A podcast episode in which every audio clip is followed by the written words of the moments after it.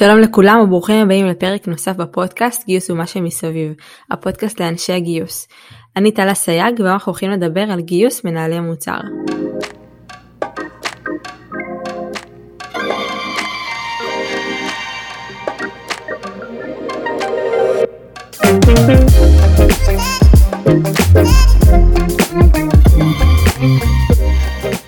מה קורה יונתן? אהלן אהלן, thanks for having me. יונתן אורפלי, אה, דירקטור מוצר בחברת פורטר ואחד הגיוסים היותר מוצלחים שלי פה בארגון. היום הזמנתי את יונתן לדבר על גיוס מנהלי מוצר, אבל לפני שנצלול פנימה ונדבר על גיוס, אשמח לספר שגם ליונתן יש פודקאסט. אז יונתן, איך זה להיות בצד השני של הפודקאסט? זה, זה מרגש, זה מרגיש מוזר. ספר קצת על הפודקאסט שלך. אז אה, יש לי פודקאסט יחד עם אה, חבר בשם אורי, ואנחנו, יש לנו פודקאסט שעוסק בניהול של מנהלי מוצר, שזה אזור קצת מוזנח בכתיבה ובתוכן הישראלי. החלטנו להשלים את הפער הזה של כולם. היה פוסט בפייסבוק שמישהו כתב, ספר שאתה מתל אביב בלי להגיד שאתה מתל אביב. ומישהו כתב משהו מצחיק, יש לי סוקולנט שזה בעצם קקטוס בתל אביבית ומה שהצחיק אותי זה שמישהו uh, כתב uh, בגן של הילד שלי יש uh, כחמישה הורים עם פודקאסט וזה די מצחיק כי באמת לאחרונה יש המון פודקאסטים חדשים והרבה אנשים התחילו uh, יותר ויותר לייצר תוכן דרך ערוצי הפודקאסט שזה ממש משמח ומרגש. Uh, אז סחטיין על הפודקאסט ואני בטוחה שהוא מעניין uh, ושווה לעקוב אחריך גם כן. אני חושב שקודם כל זה חשוב שיש לאנשים מה להגיד שהם אומרים את זה. ושוק הרעיונות המאה ה-21, what do you know. יונתן עשיתי uh, בדיקה לקראת ההקלטה שלנו וגיליתי שנכון להיום יש 1,815 משרות פתוחות למנהלי מוצר ו-22 אלף מנהלי מוצר היום בישראל. זה מבלי לדבר על משרות מוצר בכירות יותר או נישתיות יותר וזה פשוט מטורף ורק מראה שהבועה והטירוף סביב הגיוס לא נעצרת רק אצל משרות הפיתוח. והיום אנחנו נדבר למעשה על מנהלי מוצר, על הגיוס, על למה קשה לגייס מנהלי מוצר, על אף שיש הרבה כביכול מועמדים. ננסה להבין למה זה קשה, מה הופך מנהלי מוצר למנהלי מוצר טובים, מה עושים בכלל מנהלי המוצר, אילו מתודולוגיות עבודה קיימות, מה מסלולי קריירה, וככה באמת ננסה להקיף כמה שיותר נקודות כדי שכולנו כאנשי גיוס נלמד ונבין טוב יותר את תחום הניהול מוצר, נשתפר באבחון ואיתור של אנשים אה, רלוונטיים לתחום. אז בוא שניה ננסה להבין, אם יש לי 1815 משרות פתוחות ו-22 אלף מנהלי מוצר, למה קשה לנו לגייס מנהלי מוצר? קודם כל אני חייב להגיד שהמספרים האלה הם נשמעים על גבול ההזיה. אמ, אבל גם המספר הוא יותר נמוך או יותר גבוה. אני חושב שהקושי הוא לא בגיוס מנהלי מוצר ואני מנהל מגייס, יצא לי הרבה לגייס אה, אה, עוד לפני הקורונה וגם במהלכה. יש המון קורות חיים ויש המון קופצים ויש המון מועמדים. אני חושב שהקושי הוא באמת לגייס את המנהלי מוצר הטובים. ולא רק את הטובים אלא את אלה שהם גם טובים וגם מתאימים לארגון, אה, לארגון המגייס ואפילו לפעמים למנהל המגייס. אה, שני מנהלים מגייסים באותו ארגון, יכול להיות לפעמים שיהיה להם הבנה שונה לגמרי לגבי מה זה מנהל מוצר ומה מנהל המוצר שהם מחפשים. לכן אני חושב שהקושי הוא בנקודה הזאת. אני אגב חושב שהקושי הזה מגיע משני הכיוונים, זאת אומרת, קודם כל יש קושי, או, או אני אגיד הפוך, יש המון מועמדים, המון, ובעיקר המון מועמדים צעירים. הדבר הזה קורה כי יש איזו תפיסה נורא נורא לא נכונה לגבי מה זה ניהול מוצר. ויש איזושהי מחשבה שאומרת מנהל מוצר הוא לא צריך לדעת לכתוב קוד, הוא לא הוא צריך להיות uh, מפתח. לכן זה תפקיד כניסה להייטק ואני, אמא שלי אמרה לי שאני מדבר יפה ושיש כסף בהייטק אז, אז תלך. וזה, זה ממש לא נכון. צריך, זה תפקיד שהוא בטח לא תפקיד כניסה אה, להייטק, לפעמים גם לא תפקיד ראשון אה, אה, באופן כללי, כאילו מנהל מוצר בלי ניסיון יהיה לו מאוד קשה להתקבל למשרות, בטח שוב מנהל מוצר, מוצר שאין לו בכלל ניסיון בתעשייה. אז מצד אחד יש תפיסה כזאת שאומרת יאללה בואו תיכנסו להייטק ויש היום קורסים ומכללות וספרים ומקומות שלמים שמוקדשים לי למכור לאנשים את החלום שמנהל מוצר זה תפקיד ראשון והוא לא. ומהצד השני חברות רוצות לגייס מועמדים יותר בכירים או מועמדים יותר ניסיון, ואז אנחנו רואים כל מיני תרגילי גיוס, כמו למשל לגייס אנשים שבאו למשרד דירקטור. אז אתה מגיע למשרד דירקטור וברעיון אומרים לך, זה קריטי לך לנהל אנשים, זאת אומרת, לא קריטי לי לנהל אף אחד, אבל מה משרד דירקטור בזה? זה משרד דירקטור hands on, זה VP, מנהל מוצר יחיד בחברה. יש, השוק פה עוד לא הגיע לאיזון אה, באזור הזה, וזה מייצר קושי. לגמרי, אנחנו ממש חוות את זה כי כשאנחנו רוצים לגייס מהנדסי אה, ומהנדסות תוכנה מנוסים, ככה אנחנו רוצים לגייס מנהלי מוצר מנוסים. ואני מנסה להבין איפה הם נמצאים, למה כל כך קשה לנו לגייס אותם והם לא זזים וזזות. אמ, אין לי, אני חייב להגיד שאין לי נתונים על, אמ, על, על תזוזת מנהלי המוצר ביחס לתזוזות אחרות בשוק. זאת אומרת, האם מנהלי מוצר זזים יותר או פחות ממפתחים, אה, לדוגמה, אני לא יודע. אבל התחושה, התחושה שלי, ואם אני הייתי צריך להמר פה, הייתי מהמר שפחות. כאילו שהמנוסים זזים פחות. והסיבה נעוצה באופי של התפקיד הזה. זה תפקיד ש, שדורש המון המון המון המון בגרות. בהגדרה אתה חייב או את חייבת להיות עם בגרות ועם חוסן נפשי לאורך זמן, ואני חושב שזה מסוג הדברים שבדיוק גורמים לך להגיד, טוב מה בשביל 2,000 שקל אני אעבור למקום אחר, כאילו, מה, מה, עשיתי בזה, איפה זה מקדם אותי, כן, או כמו בשביל הפלייסטיישן או בשביל הטסלה, הבדיחות האלה. אמ, זה כמובן לא, לא תמיד נכון, כן, אני ראיינתי מועמדים שהגיעו בתקופות האחרונות, אה, מועמד ש, שבשיחה הראשונה אומר לי, טוב, אני רוצה לעשות רילוקיישן. אמרתי לו, בסדר, זה מחמם לי את הלב, אבל מה זה קשור אליי? אז הוא אמר, לא, תעשו לי רילוקיישן ותשימו. זאת אומרת, אתה, רואה כבר מועמדים שמגיעים כן כאלה, כן? אמ, אבל אני חושב שזה תפקיד שמביא איתו באופן כללי הרבה מאוד בגרות, ולכן אולי זה מקום שאנחנו רואים בו הרבה פחות אה, תזוזה.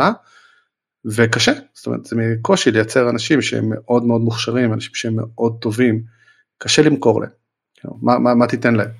כשאתה מדבר על חוסן נפשי, אתה מתכוון גם לבניית אמון בתוך הארגון? ואז אתה אומר שעד שבניתי טראסט אני אלך לחברה אחרת? קודם כל זאת, זאת נקודה מצוינת באמת. אמ, אני שאלו אותי פעם מה, מה התכונה הכי חשובה למנהל מוצר. ויש לזה מלא מלא תשובות, אבל אני חושב שהתכונה הכי חשובה של מנהל מוצר זה היכולת שלו לבנות אמון. ו... והיכולת לבנות אמון, זאת אומרת גם שיאמינו לך, שאתה, שאתה, שאתה אומר את האמת, וגם שיאמינו אה, בך שאתה עושה את הדבר הנכון מבחינה מקצועית, זה, זה קשה לעשות את זה, זה לוקח זמן. מנהלי מוצר הם לא תמיד האנשים שמעוררים הכי הרבה סימפתיה בארגון. כי לפעמים, כי בא איזה בחור חדש כזה, או בחורה חדשה שאף אחד לא מכיר אותה, ופתאום אומר, ככה, ככה צריך לעשות דברים. ואף אחד לא אוהב שהם מזיזים לו את הגבינה. ולוקח זמן כ, כאיש מוצר לבנות את הטראסט הזה בתוך הארגון ולדעת להוביל את הארגון אחריך, וזה לא משהו שקל לוותר עליו. כאילו בארגון שטוב לך ושאתה טוב בו, זה לא משהו שבקלות אתה קם ואומר, אה, טוב יאללה בוא נלך אה, אה, בוא נלך לעשות את זה, זה מאוד קשור גם לערך שמג... שמגייסות יכולות להציע פה, ולפעמים הערך הזה הוא כנראה צריך להיות טיפה יותר גבוה מבדרך כלל, פשוט כי באמת יש פה חסם יציאה. אז תכף נדבר על מה מגייסת יכולה לעשות וניתן טיפים אולי על אה, גיוס מנהלי מוצר יותר בהצלחה, אבל קודם אשמח להבין מה עושה בכלל מנהל מוצר. ז- זאת שאלה מצוינת אה, ויש עליה אין ספור תשובות. יש עליה ספור תשובות ולפעמים חילוקי דעות ממשיים בנוגע למה התפקיד של מנהל מוצר אה, בארגון. אז אני אענה על זה עוד שנייה, אבל אני רק אגיד ש, שלמגייסות חשוב מאוד להבין, וניגע בזה טיפה בהמשך, אבל חשוב מאוד להבין לא מה ההגדרה של יונתן למנהל מוצר, חשוב שתבינו מה ההגדרה למנהל מוצר אה, בארגונים שלכם. זה מאוד מאוד עוזר.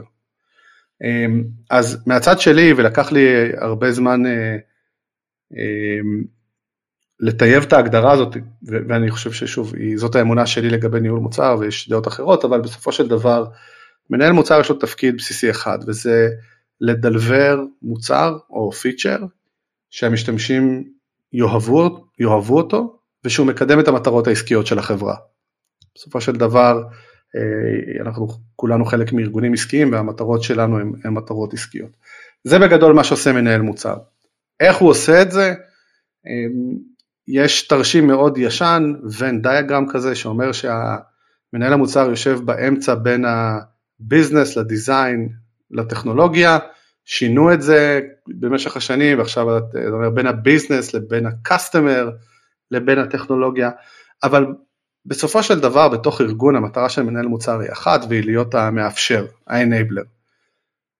אתה צריך להיות עם הבנה מאוד טובה של המוצר, עם הבנה מאוד טובה של הלקוחות, עם הבנה מאוד טובה של הבעיה שהארגון שלך פותר, ולדעת להוביל את כל שאר החלקים הרלוונטיים בארגון, פיתוח כמובן שיש להם חלק גדול, sales, CS, marketing, כולם, אה, להוביל אותם למקום שבו על בסיס כל הדברים שאתה יודע, אתה יודע אפשר לתת ערך ללקוחות ולקדם את החברה שוב.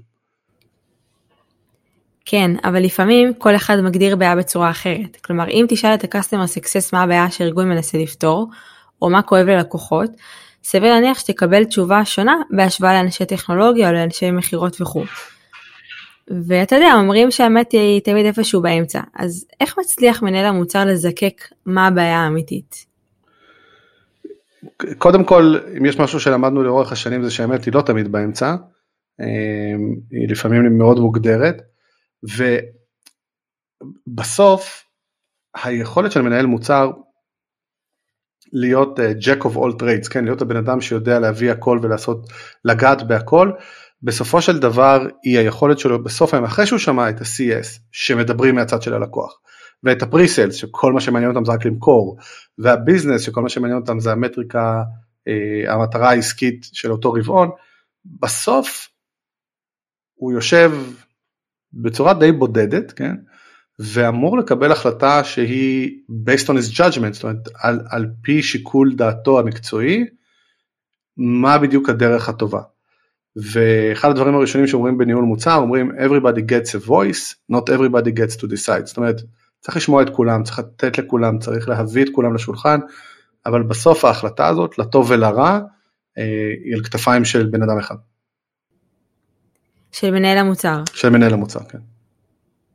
אוקיי אז ספר איך נראה היום יום של אנשי המוצר מה עושים איך מגיעים לפתרון. יש כמה כמה דברים פעם. אה, זה עדיין קיים אבל זה משהו שקצת נעלם הייתה תפיסה של מנהלי מוצר inbound ומנהלי מוצר outbound זאת אומרת מנהלי מוצר שעובדים רק מול הפיתוח וכאלה שעובדים מול, אה, אה, מול השוק זה עדיין קיים וזה קיים במקומות מסוימים בהגדרות טיפה שונות אבל באופן כללי נדבר שנייה על מנהל מוצר שהוא שהוא full stack כזה כן שהוא מוביל את כל, ה, את כל האלמנט מ, את כל ה solution שלו מאלף ועד תו. אז פה זה מאוד תלוי בארגון ו- וגם מאוד תלוי במנהל, במנהל המוצר. אני יכול להגיד מה אני אומר למנהלי המוצר שלי בהקשר הזה. אני אומר להם שהאחריות בסופו של דבר למצוא את הפתרונות היא עליהם. זאת אומרת לי יש היום אה, ארבעה מנהלי מוצר ועוד אה, שתי מעצבות שנמצאות אצלי בקבוצה. זה, אה, הם אנשים שבהגדרה מכירים את המוצרים שלהם ואת הפיצ'רים שלהם יותר טוב ממני. הם יודעים את ה... הם מכירים את הלקוחות שהם דיברו איתם יותר טוב ממני, הם מכירים את השוק בחתכים הרלוונטיים שלהם יותר טוב ממני וכן הלאה. ולכן הם אחראים לתת את הפתרון. וה-day to day שלהם נראה כמו שהם בוחרים שהוא ייראה. זאת אומרת, אם מנהל מוצר אצלי בקבוצה אומר, אני עכשיו צריך לשבת שבוע לעשות שיחות עם לקוחות, אה, מה שפעם נקרא Outbound, אה, ויום אחד לשבת עם הפיתוח, no problem. מנהלת מוצר אומרת, אני צריכה עכשיו שבוע עם הפיתוח, אה, וחסר לי עוד יומיים לשבת עם לקוח, גם no problem. בסופו של דבר, וכמובן יש פה הנחיה מקצועית וליווי וכל הדברים שמסביב, אבל בסוף מה שהם בוחרים שה-day to day שלהם יראה כדי להביא את הפתרון מבחינתי זה fair game. ואני אגיד את זה, אני אגיד, חוזר קצת להתחלה ואגיד את זה, בדיוק בגלל הדברים האלה אנחנו צריכים אנשים שהם מאוד בוגרים. אמ, אנחנו נמצאים בתקופה שבה אמ, אנחנו בפורטר עובדים מהבית, ויש לי מנהלי מוצר בצוות שהתחילו לעבוד וטרם נפגשתי איתם face to face. רמת האמון שצריכה להיות בין אנשים במקצוע כזה היא פשוט, היא בלתי נתפסת. זאת אומרת, אני צריך לדעת לסמוך, לסמוך עליהם, והם צריכים כמובן לסמוך עליי, שאנחנו עובדים ביחד והם עושים את מה שהם צריכים לעשות. אמ, ולכן, שוב חוזר להתחלה ואומר, לכן נדרשת מידה מאוד רבה של בגרות. קל מאוד ללכת לאיבוד במקום הזה. זה מעניין בגרות, כי בגרות אה, זה משהו שלרוב מגיע עם ניסיון, מן הסתם. והניסיון הזה שאתה כל אחד מגדיר אחרת בארגון שלו מהו מנהל המוצר, יש כאלה שנותנים יותר דגש לאינבאונד, ויש כאלה שנותנים יותר דגש לאאוטבאונד. עדיין ארגונים נוטים לזקק את התפקיד של הניהול המוצר דרך הקטגוריות האלה, ופחות כמו שאתה אומר, אני אבנה לי את המערכת האיזונים לפי הצורך שלי באותה נקודת זמן לפתרון הבעיה.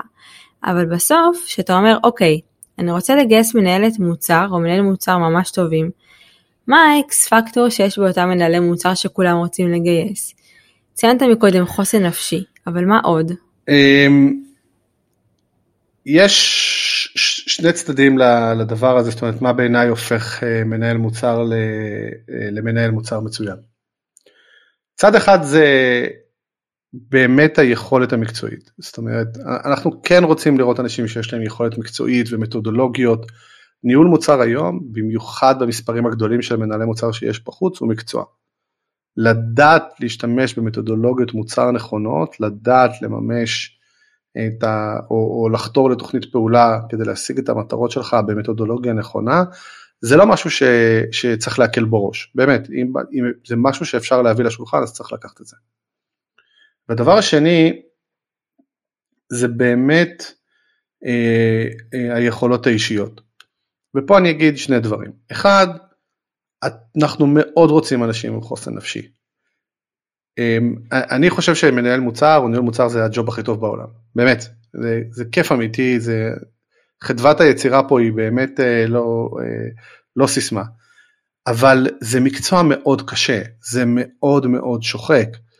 אמ, היכולת לפתח משהו במשך חודשים, לשחרר אותו ל production ואז לראות שהוא מתרסק, לקום מהדבר הזה כשכל האחריות המנכ"ל יושב ומסתכל עליך והבוסים שלך מסתכלים עליך והכפופים שלך מסתכלים אליך והיכולת לקום מזה ולהגיד אוקיי עשיתי טעות בוא נקום ונתקן אמ, זה באמת חוסן נפשי שלאורך זמן מאוד מאוד מאתגר לעשות אותו. אז זה, זה דבר אחד על חוסן נפשי. הדבר השני, בסופו של דבר אנחנו רוצים אנשים חיוביים. אני תמיד אומר, במיוחד בשיחות פתיחה שאני עושה, אני אומר יש לי אגו כזה קטן ומראה עם האצבעות. ואני לא חושב שאפשר אחרת, אני חושב שאתה צריך להיות בן אדם מאוד מאוד חיובי כדי להוביל את הארגון ולגרום לאנשים אחרים לבוא איתך ולבוא אחריך ואתה צריך להיות קולבורטור מעולה, פשוט קולבורטור מעולה, אחד כזה שיכול להיכנס לחדר ולהביא את הפיתוח איתך ולהביא את העיצוב איתך ולהביא את ה-customer success, להסביר להם למה זה טוב בשבילם ולמה אתה באמת איתם ובצורה כנה ואמיתית, אמ, זה דברים שהם לא כאלה מובנים מאליהם. אנחנו ישראלים, אנחנו חוצפנים, אנחנו לפעמים אוהבים לעשות לאנשים, אה, אנחנו לא רוצים את הפריירים, אנחנו... זה דברים שהם זרים לעולם הזה, אתה לא יכול להצליח ככה לאורך זמן ואנחנו מאוד רוצים לראות את האנשים האלה.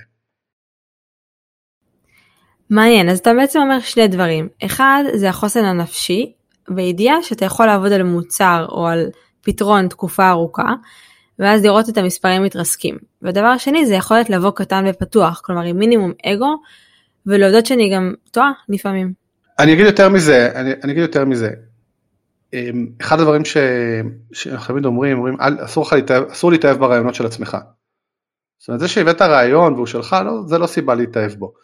ולשבת בחדר עם חמישה אנשים, להיכנס לשיחה עם רעיון שאתה בא להציג אותו, ואז שמישהו אחר מציע רעיון ואתה אומר בלב לעצמך, אתה אומר, בוא'נה, זה רעיון טוב מה שהבחור השני הציע, או הבחורה השנייה, הוא יותר טוב משלי, לקום ולהגיד וואלה אתם יודעים מה, זה רעיון מעולה בוא נעשה אותו והוא לא שלך, הדבר הזה הוא הרבה יותר מאתגר ממה שהוא נשמע, כאילו תנסי את זה פעם.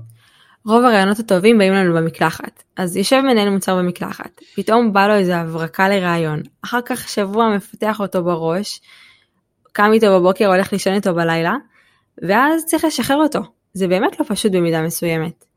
אז איך מקטינים את הסיכון? כלומר איזה סקילסט צריך להיות למנהל מוצר כדי להימנע מאותן סיטואציות ולדעת לשים בצד גם את הכישלונות.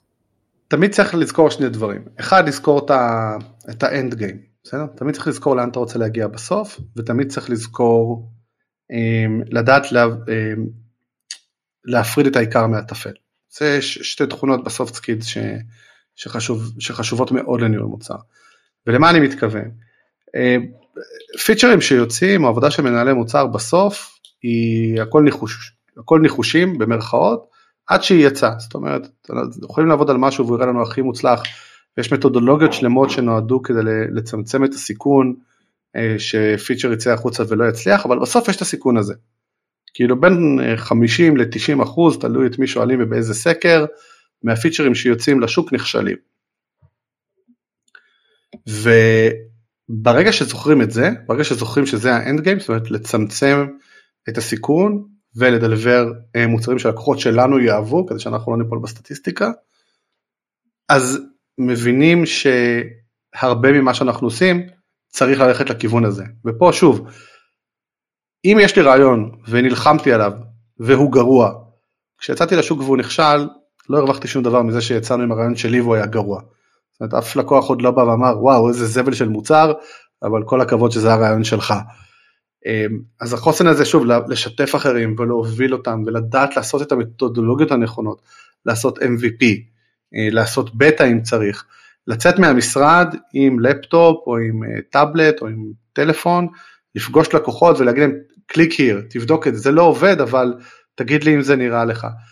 המתודולוגיות האלה אה, והיכולת הנפשית הזאת היא באמת חשובה כדי לצמצם את הסיכון הזה. ואני אומר, להביא לפעמים בן אדם שיש לו מתודולוגיות לא טובות, או להביא בן אדם שיש לו באמת, אה, שהוא לא, אה, שהוא גורם שלילי בארגון, טוקסיק כזה וחוזר, מ... זה דברים שיכולים לפרק ארגון מוצר, בחברות קטנות גם יכולים לפרק חברה. מטורף. אז איך אתה בודק? כלומר, כשאתה עכשיו פוגש מועמדים רלוונטיים, אתה רוצה לבדוק אם קיימת סיבולת ואת החוסן הנפשי שאתה מדבר עליו. אה, והיכולת שלנו גם לא להתאהב ברעיונות שלנו. אז מה אתה שואל? אמ, אז זה משהו שלקח לי כמה שנים, אה, כמה שנים לפתח וזה את הרעיון שלי. אה, לי יש רעיון קבוע מאוד מובנה עם סט שאלות שאני שואל ויש שם את כל הדברים שאני רוצה לראות. אז לדוגמה אחת השאלות שאני שואל ואני מפיל עליהן, באמת שאלה שאני מפיל עליה נראה לי הכי הרבה, זה השאלה ספר לי על טעות שעשית או על טעות שעשית. ויש המון בזה שאנשים יודעים אה, לקחת בעלות על הטעויות שלהם. בעיניי כאילו אף אחד אין דבר כזה שמישהו לא טועה אנחנו טועים כאילו אנחנו בני אדם אנחנו טועים. בן אדם אצלי בן אדם בארגון שטועה הציפייה שלי היא שהוא יבוא ויגיד טעיתי ולי יש משפט קבוע אני אומר אוקיי fix it move on כאילו, אנחנו לא צריכים להתעכב על הטעות ולעשות אה, סדנאות בזה אבל זה מגיע עם מחיר והמחיר הוא באמת שאנשים יודעים לקחת בעלות על הדבר הזה.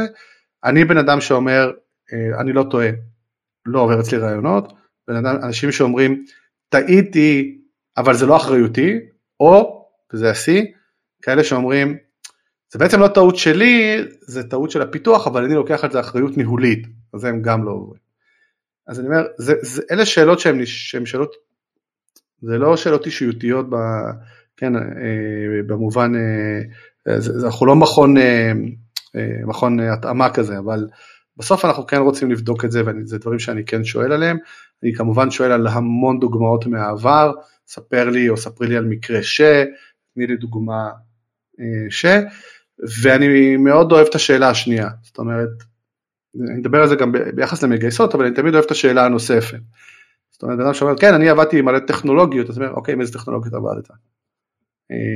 קצת כדי למשש את הזה. עבדתי עם הרבה framework ים של ניהול מוצר, אוקיי, עם איזה עבדת? התשובה היא לא משנה, אנחנו באמת רק רוצים לראות שבאמת יש, יש שם ידע. השאלה השנייה שאתה מציין פה נקראת אצלנו אה, באנשי הגיוס שאלת follow-up, כלומר שאני מגלגלת בחזרה שאלת המשך. יש עוד דברים שאתה שואל, או אפילו כמגייסת יש דרך שאני כמגייסת יכולה לסנן את אותם המועמדים עוד לפני שהם מגיעים אליך? קודם כל, ופה אני רוצה להרים לכל המגייסות. אמ, אני עמדתי השנה בכל יעדי הגיוס שלי, אמ, והסיבה היחידה שהצלחתי לעמוד ביעדי הגיוס שלי זה המגייסת שעבדה איתי, באמת. אמ, וזה שיש מגייסת שהיא באמת מבינה מה צריך, שבאמת יודעת להגיב מהר מאוד, להיות מאוד גמישה, להיות תמיד מה ש... עם ה... You know, your eyes on the ball, זה, זה דברים ש, ש, שהערך שלהם באמת הוא, הוא לא יסולא בפז.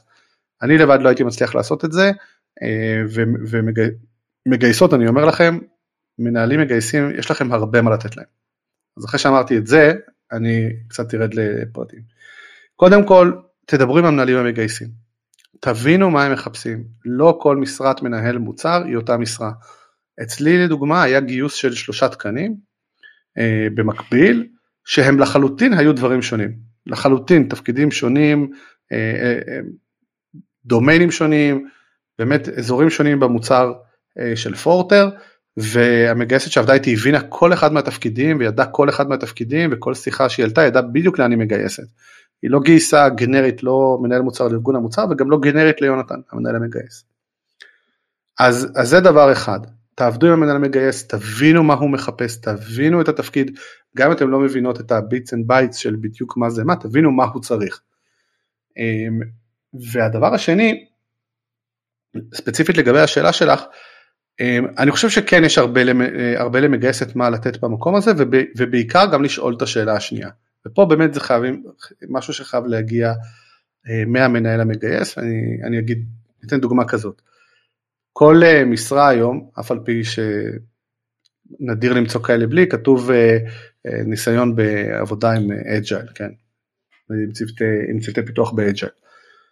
אז אני אומר, מגייסת עולה לשיחה ושואלת, יש לך ניסיון ב Agile? התשובה היא כן, תשאלו באיזה framework, עבדת בסקראם, עבדת בקנבן, עבדת בסקראמבן, והתשובה היא, היא פחות משנה, אבל ה, היכולת לשמוע את התשובה בצד השני היא שווה זהב. עכשיו אג'ל זה דוגמה על הפנים, באמת אני אומר, זה דוגמה, והיא על הפנים, אבל זה רלוונטי לכל דבר שאתה מחפש, כל דבר שמנהל מוצר מחפש, אה, שמנהל אה, מגייס מחפש אצל מנהל מוצר. אתה מחפש מישהו שעבד אה, B2C, אז, אז לשאול, לציין את המגייסת בשאלה שיכולה לשקף את זה. לדוגמה, האם עשית testing, כאילו B2C. יש אלף דוגמאות לדבר הזה, אבל לתת למגייס את היכולות האלה זה, זה מצוין. תפסיקו לשאול על PRD ו-MRD, כבר אף אחד לא עושה את זה. אה, כן, זה גם נראה לי הגיע הזמן אה, להרים ללינזי, המגייסת המדהימה בצוות שלי, שעובדת איתך על המשרות ניהול מוצר, והיא באמת מדהימה. לינזי, we love you. לגמרי, היא הייתה אצלי היום והיה לנו כל כך כיף. תקנים נוספים אה, נפתחים ב-2022 לינזי. תתכונני. בדיוק. תגיד יונתן, שאתה מקבל הצעות עבודה ומגייסות בלינקדין, ואני בטוחה שאתה מקבל הצעות וגם אנחנו פונות להמון אה, מועמדים. מה דעתך המסרים שאמורים להיות בפנייה שתהיה אטרקטיבית למנהלי מוצר? כן, אה, זאת שאלה מצוינת. ו, ופה אני חייב קודם כל להגיד מה לא, בסדר? אה, ומה לא זה אל תעשו קופי פייסט, זה, זה, זה קצת מעליב. זאת אומרת...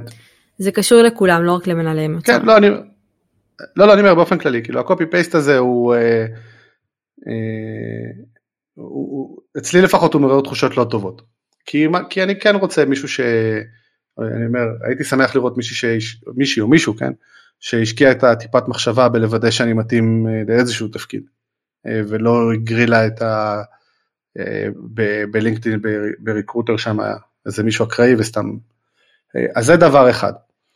אה, כן, אני יודע שזה המון, אני יודע שזה קשוח, אני יודע שיש בזה אלף, אלף כאלה ביום, תנסו כן לראות שהאנשים הם אכן מתאימים ושהפנייה היא מתאימה לדבר הזה. לי, לי זה עושה נעים, כאילו, אני כשאני רואה מגייסת שפנתה אליי ספציפית, זה עושה לי, זה מעלה את הסבירות שאני אענה לה. עכשיו, פה חשוב, לי, פה חשוב באמת להבין מה הערך שהחברה או הארגון ש, שאתם נמצאות בו יכול להביא אה, לבן אדם הזה. כי בואו, אה, כסף היום פחות משחק תפקיד, לא, לא בגלל שכולנו הפכנו להיות נדבנים, אלא שפשוט יש כסף, כאילו, יש המון כסף בכל מקום. אה, אז זה, זה פחות משחק תפקיד, אבל יש כמה דברים שצריך לקחת בחשבון. אחד, החברה שאתם נמצאות בה. אז יש מדרג אה, של חברות לגב, בערך ביחס ליוקרה ש, שהן משדרות או ביחס לתרומה שלהן למסלול קריירה, אז למעלה זה כמובן כל הגמפה, נכון, גוגל, אה, מייקרוסופט, אה, אפל ואמזון, אה, מתחתיהם יש חברות יוניקורן אה, מוכרות, אחריהן יש חברות יוניקורן והמון, יש שם המון כאלה שהן קצת פחות מוכרות, ואז כל מיני חברות קטנות או חברות שכבר התבגרו לא מאוד טוב וגם כל מיני ארגונים שהם tech wannabes, זאת אומרת אני חברת נדל"ן ואני צריכה עכשיו מנהל מוצר אז יאללה אני הייטק.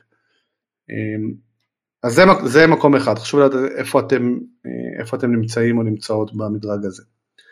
והדבר השני, הדבר הנוסף הוא, מה אתם יכולים לתת לבן אדם שמגיע היום לעבוד אה, בארגון שלכם. עכשיו, לי יש הבנה בתור מנהל שאומר את הדבר הבא, אם גייסתי מישהו, גייסתי אותו לפרק זמן קצוב, בין שנתיים נגיד לארבע שנים, ואני באמת חושב שאני נסחף בארבע שנים הזה, אה, ובתקופה הזאת הוא, הוא, הוא או היא כנראה יעברו תפקיד. יכול להיות שהם יעברו בתוך הארגון אה, ויקדמו אותם או יעברו תפקיד רוחבי, יכול להיות שהם יצאו החוצה מהארגון.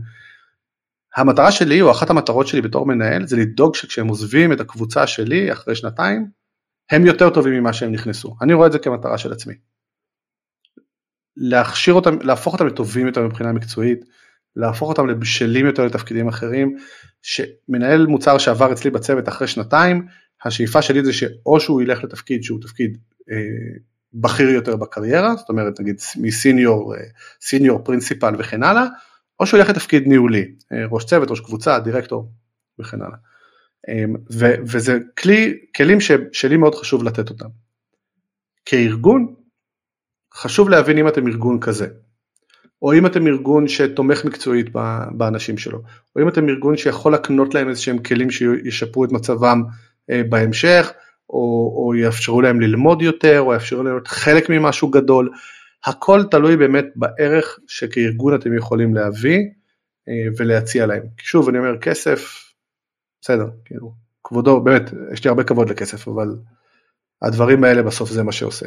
מגייס שתפנה אה, אליי, ושוב, אליי זה פחות רלוונטי כי אני לא כל כך מחפש, אבל מגייסת שתפנה ואומרת, בוא לעבוד בארגון מוצר שהוא לא בוא תעבוד בחברה, בוא תעבוד בארגון מוצר, שהוא ארגון מוצר מעולה, הכי טוב, רוצה להיות הכי טוב, אנחנו עושים א', ב' וג', תן לי את ההבנה שזה מקדם אותי בקריירה, שזה נותן לי את הצעדים שאני רוצה להמשך, בעיניי זה, אה, זה מאוד חשוב. יותר מהרבה דברים אחרים. בפרק הקודם שהקלטתי על גיוס אנשי דב-אופס, אה, דיברתי עם חגי אה, זגורי, ועלו מסרים מאוד דומים, ואני שמחה שאתה ממשיך עם אותה קו מחשבה. אנשים רוצים להתפתח ולעבוד בארגונים בהם יש מסלולי קריירה. בכל דרך שאנחנו עושים בקריירה וגם בחיים האישיים אנחנו נוטים לשאול את עצמנו מה יצא לי מזה. אז המה יצא לי מזה אמור בסוף להתרגם, להתרגם לאותה פנייה או לאותם המסרים שאנחנו משדרים למועמדים בתהליך הגיוס. יש לי חבר מאוד טוב, אה, מנהל מוצר באחת החברות הגדולות אה, בתעשייה. ואנחנו משווים מדי פעם את הפניות שאנחנו מקבלים בלינקדאין ממגייסות. ו... והדבר שהכי מצחיק אותנו זה המשפט הבא. בוא לעבוד איתנו, יש לנו מוצר פצצה, אתה תעוף עליו בתחום ה... ואז אנחנו נרדמים.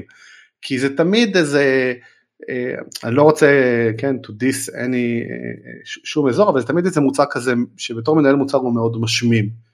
וזה לא משהו שבכלל הייתי הולך לעשות, או שקשה לי לראות, הוא, הוא, לא, הוא לא בשיא אה, השאיפה של מנהלי מוצר לעשות. ולכן אני אומר, הסיסמאות האלה הן פחות תופסות, כאילו, אבל אני כן אגיד שאפשר וצריך בשני משפטים להגיד, אה, מן הסתם החברה גייסה או החברה היא יוניקורן או זה, זה בטח משהו שאתה רוצה להגיד או רוצה להגיד, וגם האתגר המוצרי. זאת אומרת, כשאני מקבל אה, נגיד פניות שאומרות בוא תעשה איתנו אה, כלי פיתוח למפתחים, זה אחלה, אני לא לוקח את זה כי זה לא מעניין אותי אישית, כן, אבל אני אומר, זה, זה אחלה לי לדעת, כשמישהו אומר לי, אה, בוא תעשה משהו שהוא, אה, אנחנו בחזית, בחזית המאבק אה, בהונאות, ואנחנו עוזרים לתפוס את האנשים הרעים של האינטרנט, וואלה, אני, זה, זה, כן, אני רוצה לשמוע את זה, אני רוצה לדעת את זה. זה לא נגמר ב... יש מים כזה מוכר שאומר, מה ציפיות השכר שלך? אה, והתשובה היא, יש לי ציפיות לקבל שכר. אז אני אומר, זה לא זה, זאת אומרת, זה לא הגיוס בו יש לנו עבודה, בוא תעבוד. אני רוצה לעבוד במקום שמוצר מעניין, שאנשים טובים, שהחברה יציבה מן הסתם. אה, לכן זה דברים שכן יש ערך בעיניי שהם מופיעים, גם אם באמת בחצי משפט. יש היום טרנדים בתחום הניהול מוצר שמושכים מנהלי מוצר ללכת לחברה כזאת ולא אחרת? אמ, זאת שאלה מצוינת ולפני שנתיים הייתה לי תשובה עליה והיום כבר פחות. אמ, כי אני חושב שה, שהקורונה לימדה את כולנו שהוא עצום בצניעות. אמ, כי, כי דווקא לפני הקורונה אה, הכרתי המון אנשים שאמרו יאללה אז אני זז כאילו אני עובר תפקיד מה יכול להיות נכון כאילו אני אמצא איזה מקום ואני אלך. וכשהקורונה פרצה בטוח שכולם זוכרים אבל כשהקורונה פרצה השוק לא ידע איך לאכול את זה. היה כאילו פריז גיוסים איזה כמה חודשים ולא רק שהיה פריז גיוסים היו לי חברים באמת חברים טובים מהתעשייה ש, שפוטרו או פוטרו או ארגון המוצר שלהם נסגר או אה, חבר שהתחיל לעבוד באיזה חברה אז אמרו לו תשמע אנחנו חייבים לקצץ אתה האחרון שהגעת אתה הראשון ללכת כן או מחלקות שנסגרו דברים כאלה.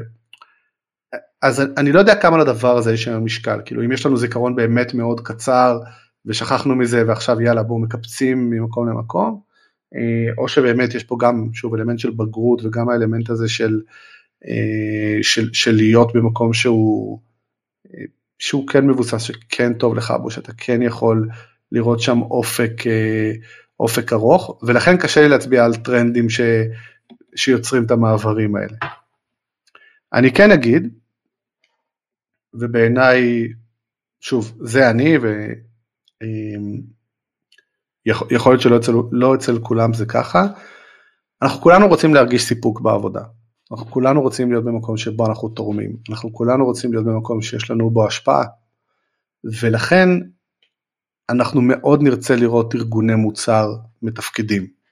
אנחנו מאוד נרצה להיכנס לארגון שיכול, שיכולה להיות לך בו חלק והשפעה אמיתית לפי מתודולוגיות אמיתיות של ניהול מוצר ולא אה, להגיע לתפקיד שבסוף אתה מגלה שאתה project manager, זה הנה משימה ותעשה אותה, אה, זה, זה משהו שלמנהלי מוצר הוא, הוא big no no.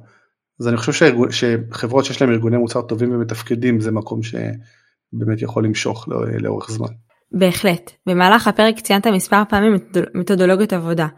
אתה יכול להסביר מה הכוונה ואילו מתודולוגיות מוצר קיימות? מה יש שם? כן, בטח. בטח. אמ, לפעמים כשמסתכלים על מנהל מוצר, אז זה, זה נראה מה זה ג'וב קל באמת, כי, כי מה זה מנהל מוצר? זה הנודניק כזה שנכנס לחדר ואומר, כזה מקיש באצבעות ואומר נעשה כפתור כחול. אבל, כאילו גם אני יכול לעשות את זה, ניכנס גם לחדר ונגיד נעשה כפתור כתום. אבל ההבנה שמאחורי הדבר הזה יש המון המון שעות של שיחות עם משתמשים, של שיחות עם סטייק הולדרים, של מחקר, של ניסיון מקצועי, של הבנה מקצועית, אמ, זה לפעמים משהו שנעלם מהעין. עכשיו, כל השעות האלה, כל הזמן הזה שמוקדש גם במחקר, איך אני מגיע לתשובות הנכונות? איך אני מוודא שמה שאני עושה הוא הפתרון הטוב בשביל הלקוחות האלה? איך אני מוודא שאני מצמצם את הסיכון, דיברנו על זה קודם, איך אני יודע להגיע בסוף לפתרון שפותר את הבעיה שיצאתי לפתור? איך אני יודע אם זה פתרון טוב או לא. הדברים האלה יש מאחוריהם המון המון אה, שיטות והמון מתודולוגיות אה, שפותחו במהלך השנים והיום באמת יש המון ידע אה, שמסתובב בדבר הזה. וקשה מאוד לתפקד בלי שיש לך את הניסיון הזה או בלי שיש לך את ההבנה איך עושים מחקר משתמשים טוב, איך עושים, איך מוודאים שהפתרון שנתתי בכלל פותר את הבעיה שיצאתי לפתור, או איך אני מגיע למצב שבו אני יכול לפתור את הבעיה העסקית שה board, ה management, אמ, טפטפו ככה שזה הגיע עד אליי. אמ, זה, זה דברים שבאמת לאורך זמן צריך ללמוד ולהכיר אותם. מעניין, זה נשמע ממש מעניין ומרתק. זה מאוד תפקיד של אנשים, כאילו אם אתה לא people person אני לא רואה איך אפשר להצליח בתפקיד הזה. אבסולוטלי, אבסולוטלי. אה, אם, אם אין לך את היכולת הזאת אה, לתקשר, ולתקשר זה לא רק אה, זה לא רק לדבר הרבה, זה לתקשר, בעיקר להקשיב הרבה, ולהיות שוב מאוד חיובי בכל התקשורת שלך עם אנשים, זה תפקיד שמאוד קשה לעשות אותו. אף אחד לא מדווח אליך, במנהל מוצר אתה אמור להוביל טונות של אנשים, ו- ואף אחד מהם לא מדווח אליך, הם לא חייבים לך כלום. אם אתה תהיה גועל אליהם, הם יהיו גועל אליך בחזרה ואתה לא תצליח לעשות כלום. קצת כמו חיה של מגייסת, צריך חוסן נפשי. בדיוק. 50 עד 90 אחוז מהמקרים נכשלים, צריך לדעת להקשיב, צריך לדעת לעבוד עם אנשים, צריך לדעת לבוא בלי אגו. אני מוצאת כל כך הרבה חוטים מקשרים בין שני התחומים שזה לגמרי מעניין. יונתן, יש לך משהו שאתה רוצה להגיד ככה לקראת סיום? כן, יש לי שלושה דברים קצרים אה, לסיום. אחד, אה, ת, תהיו כנות בתהליך הגיוס. זאת אומרת, אה, נתקלתי באמת בתהליכים שבהם, אה, איך אומרים, אמרנו את האמת אבל לא את כל האמת, אמרנו את האמת ליד, תהיו כנות, זאת אומרת בסופו של דבר זה אנשים שיגיעו לעבוד בארגון שלכם. אתם לא רוצות להגיע למצב שבו אה, כאילו סגרתם את המכירה, כן, הבאתם את הבן אדם ואחרי שבוע אה, הוא גילה שזה לא מתאים לו. זה דבר אחד. דבר שני, תעבדו עם המנהלים המגייסים, יש לכם המון ידע מקצועי, המון. תעבדו עם מנהלים מגייסים, תסייעו להם ברעיונות, איך עושים רעיון מובנה טוב, איך אפשר להגיע למועמד בדברים שהם לא בשאלות המקצועיות אבל בשאלות האישיותיות. יש לכם המון ידע ולפעמים אתם שוכחות את זה, אה, יש לכם המון ידע לתת, לא רק לקבל מהמנהלים המגייסים, המון. זה דבר שני, והדבר השלישי, וזה לא רק למגייסות אבל זה, זה גם, תהליך גיוס, גם אם מסתיים בדחייה של המועמד, חייב היום להיות תהליך גיוס חיובי. חייב. מועמד שסיים תהליך גיוס צריך להגיד, תשמעו, לא קיבלו אותי, אבל בואנה, איזה מקום, מת להיות שם. וזה אומר שצריך להשקיע בדחייה. מה הכוונה? תרימו את הטלפון. אני אומר למגייסות, אם מישהו אומר שהוא רוצה פידבק על למה דחינו אותו, תגידו לי. אני שולח מיילים מאוד ארוכים או שיחות טלפון. הייתי, היה לי בליץ רעיונות והייתי בארצות הברית איזה תקופה, והרמתי את הטלפון בחמש בבוקר בארצות הברית לדבר עם מועמדת ולהסביר למה היא לא התקבלה. תיתנו להם את זה, שהם יוכלו להשתמש בתהליך הזה כדי שמשהו שיקדם אותם הלאה. בסוף זה מועמדים שאנחנו נפגוש אותם טוב. אנחנו, אני השנה גייסתי מועמדת ש, שנדחתה. דחינו אותה, נפתח תקן, הרמנו לה טלפון והיא הגיעה. זה חשוב מאוד, תשמרו את זה. זה מאוד בונה את הארגון גם בעיניי. מדהים. אין הרבה אנשים כמוך יונתן, ואני כל כך מסכימה איתך. כתבתי על נושא התחייה מאמרים גם בבלוג שלי וגם במדיום, וזה נושא שלצערי עדיין לא מקבל מענה ראוי. פידבק זה דבר מאוד מאוד חשוב, אה, והוא רלוונטי בעיניי לכל האנשים ולכל המשרות. אה, אבל מעניין אותי, אתה נכנס לפרמטרים ממש ספציפיים על, על מה פסלת המועמדים בתהליך? אז אני נכנסתי לפ... אה, בדיוק למה פסלתי אותם, והסברתי את זה בצורה מאוד אה, מאוד כנה. זאת אומרת, אין, אין מה למכור למועמד בשלב הזה, זאת אומרת אין מה להגיד לו תשמע או תשמעי, זה היה יופי של משימה אבל, לא, אם המשימה הייתה לא טובה אז תיתנו לו את הפידבק כדי שהוא יוכל ללמוד מזה, תסבירו לו מה היה לא טוב, אני בנקודות שאני מזהה נקודות חולשה אצל מועמדים, אני אה, מרחיק עד כדי לשלוח להם חומרים רלוונטיים, אני אומר תקרא את זה, תשמע את זה, תעמיק בזה, זה יעזור לך, זה יעזור לך, אולי זה יעזור להם להגיע למשרה אחרת, ואנחנו נרוויח אותם, מה שנקרא, בסיבוב הבא. אולי זה משהו שיעזור להם אה, אה, להחליט אם זה טוב להם או לא טוב להם, אין לדעת, אבל אנחנו צריכים להיות כנים ולתת להם את הכלים שגם תהליך, והם זה אנשים שהשקיעו זמן בתהליך, הם ישבו עם מגייסת, הם ישבו עם מנהל מגייס, ישבו עם, ככל שאנחנו מתקדמים במעל, בתהליך, ישבו עם עוד אנשים, מגיע להם שניתן להם את הדבר הזה. באמת שזה מגיע להם. אתה כל כך צודק יונתן והמסרים שלך לא נשארים רק בתחום הניהול המוצר אלא מתן פידבק צריך להיות state of mind לכלל המשרות ותהליכים שאנחנו מנהלים בארגון. יונתן תודה רבה היה ממש כיף לדבר איתך והאמת שלמדתי המון אז באמת תודה רבה על הזמן שלך ובפרק הבא אנחנו הולכים אה, לדבר על איך אנחנו עובדים מול חברת יחסי ציבור ובעצם המדריך המלא אה, להתנהלות אל מול אה, חברת יחסי ציבור. אה, תודה רבה שאירחת אותי טל, היה תענוג אמיתי.